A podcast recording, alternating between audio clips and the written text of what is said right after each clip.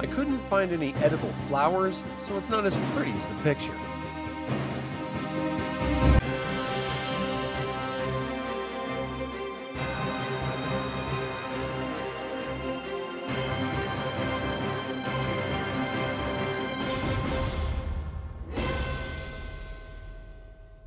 Today I'm making Wood Elf Forest Salad from Heroes' Feast, the official Dungeons & Dragons cookbook. If you've made this recipe, share your thoughts in the comments below. I had to make a substitution due to not being able to find radicchio, but I was told that romaine lettuce was as good an option as any to replace it, so that's the direction I went. I collected the ingredients initially with one orange, one lemon, one tablespoon cider vinegar, one tablespoon honey, kosher salt and freshly ground black pepper, one small shallot, finely chopped, one fourth cup extra virgin olive oil, one pound Brussels sprouts, trimmed, halved, and very thinly sliced, one half small head radicchio, again romaine lettuce, thinly sliced, long strands cut in half if necessary, one bundle fresh chives, chopped about 3 fourths cup, or fresh dill. I used fresh chives from my garden, and edible flowers such as nasturtiums or pansies for sprinkling. Optional. Again, I didn't have any. I began by grating the lemon and orange zest into a large salad bowl. This took longer than I expected due to using a tiny toy like grater.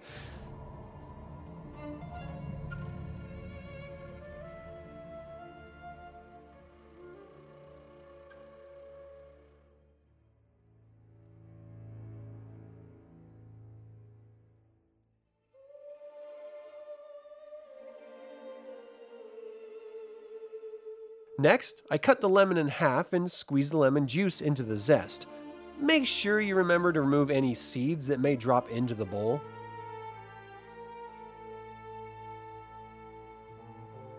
Add the vinegar, honey, and season to taste as you whisk the ingredients together.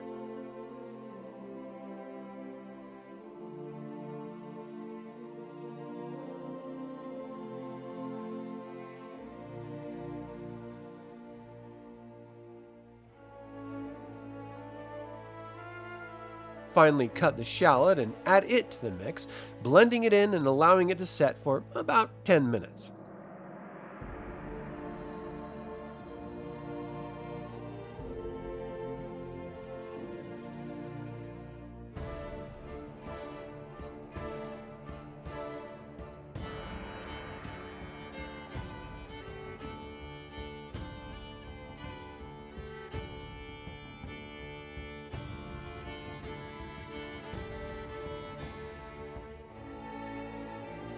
Next, add the olive oil while vigorously whisking to emulsify the dressing.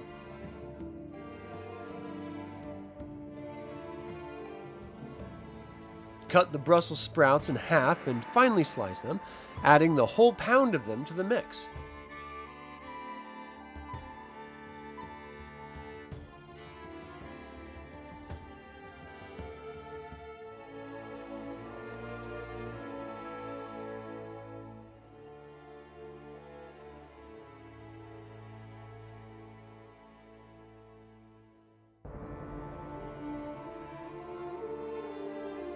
When complete, toss the salad together to cover the sprouts and let them soften for 30 minutes.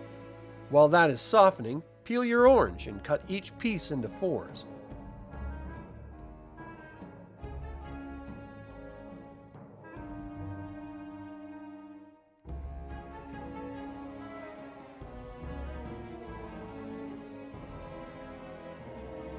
Set them aside and chop your chives.